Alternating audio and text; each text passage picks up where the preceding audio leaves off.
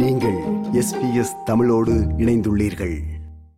தமிழர் இனப்பிரச்சினைக்கான தீர்வு தொடர்பில் அண்மை காலமாக அதிகம் பேசப்பட்டு வருவதனை அவதானிக்க முடிகின்றது. அதிலும் குறிப்பாக அதிபர் ரணில் விக்ரமசிங்க அவர்கள் எதிர்வரும் பிப்ரவரி மாதம் இடம்பெறவுள்ள எழுபத்தி ஐந்தாவது சுதந்திர தினத்திற்கு முன்பாக இதற்கு ஒரு தீர்வு காணப்பட வேண்டும் என்று கூறி வருகின்றார். இவ்வாறானதோர் சூழலில் இரண்டாயிரத்தி இருபத்தி மூணாம் ஆண்டிற்கான வரவு செலவு திட்டத்தில் அதிபர் பிரதமர் அலுவலகம் மற்றும் நாடாளுமன்றம் உள்ளிட்ட பதினாறு விடயதானங்களுக்கான நிதி ஒதுக்கீடுகள் குறித்து நேற்று முன்தினம் விவாதம் இடம்பெற்றது. நிதியமைச்சர் என்ற வகையில் அதிபர் ரணில் விக்ரமசிங்க இதன்போது உரையாற்றினார்.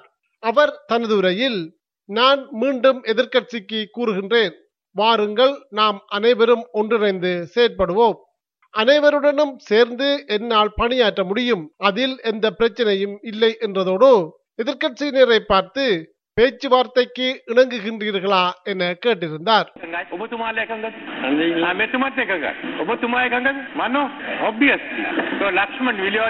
இதற்கு பதிலளித்த எதிரணியான ஐக்கிய மக்கள் சக்தியின் நாடாளுமன்ற உறுப்பினர் லக்ஷ்மண் கிரியல்ல நான் எப்போதும் அதிகார பகிர்வை விரும்புகின்றேன் என்றார்.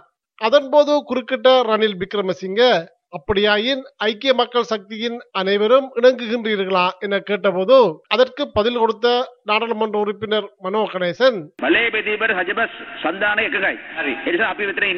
அதிகார பகிர்வுக்கு ஐக்கிய மக்கள் சக்தி இணங்குகின்றது. அதன் காரணமாகவே நாம் இங்குள்ளோம் என்று குறிப்பிட்டார். இதன்போது பேசிய தமிழ் தேசிய கூட்டமைப்பின் நாடாளுமன்ற உறுப்பினர் சுமந்திரன் வரவு செலவு திட்ட விவாதம் முடிந்த பின்னர் கட்சி தலைவர்களுடன் ஒரு சந்திப்பினை நடாத்தலாம் என்று குறிப்பிட்டிருந்தார் if you will call for the meeting of all parties Yes, as okay. soon as as soon as we conclude the budget, budget session Right, I will we, we can we can finish it before the 31st of december இவ்வாறானதோர் நிலையில் எதிர்வரும் December பதினோராம் தேதிக்கு பின்னர் நாடாளுமன்றத்தை பிரதிநிதித்துவம் செய்யும் அனைத்து கட்சி தலைவர்களும் இதில் பங்கேற்குமாறு அதிபர் ரணில் விக்ரமசிங்க அழைப்பு விடுத்தார்.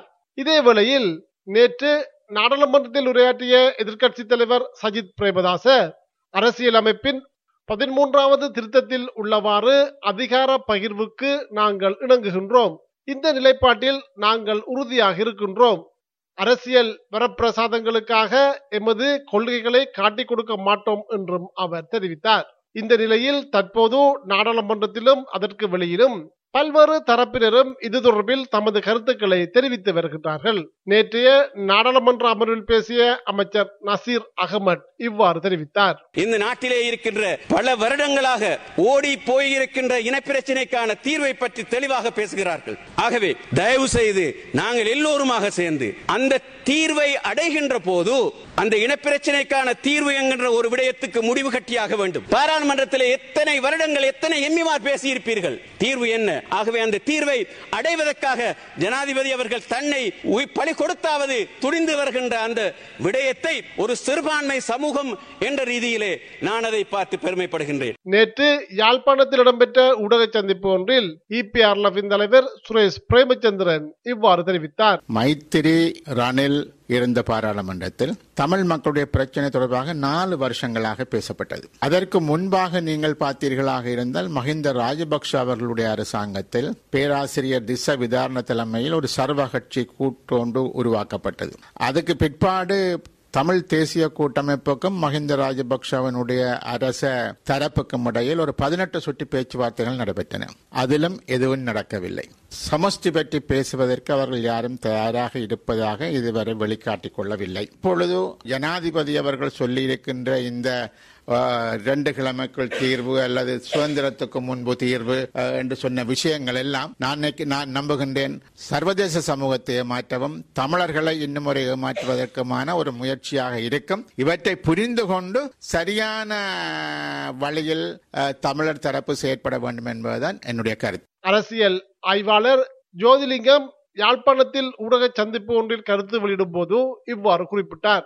அரசாங்கத்தை பொறுத்தவரையில பாரிய நிர்பந்தமும் நெருக்கடியும் ஏற்பட்டிருக்கின்றது. தற்போதுள்ள பொருளாதார நெருக்கடியை தீர்க்க வேண்டும் என்றால் இனப்பிரச்சனைக்கு ஏதோ ஒரு வகையில் தீர்வு கண்டால் ஒழிய தீர்க்க முடியாத நிலைமைதான் காணப்படுகிறது. சர்வதேச நாணய நிதியம் இதை பற்றி தெளிவாகவே அரசுக்கு ஆலோசனை கூடியிருக்கின்றது ராணுவத்தினுடைய எண்ணிக்கையை குறைக்க சொல்லி கூறியிருக்கின்றது. புலம்பெயர் மக்களினுடைய முதலீடுகளை உள்வாங்க சொல்லி கூறியிருக்கின்றது. இலங்கை தீவில் ஒரு அரசியல் ஸ்திரம் தன்மையை கொண்டு வர சொல்லி கூறியிருக்கின்றது. இந்த மூன்று நிபந்தனைகளை நிறைவேற்ற வேண்டும் என்றால் இனப்பிரச்சனையை ஏதோ ஒரு வகையில் தீர்த்துத்தான் ஆவணும். ஆக இந்த சூழலை இந்த சந்தர்ப்பத்தை தமிழ் தரப்பு கவனமாக கையாள்வதற்கு தயங்க கூடாது என இந்த இடத்தில் கூறி வைக்க விரும்புகின்றோம்.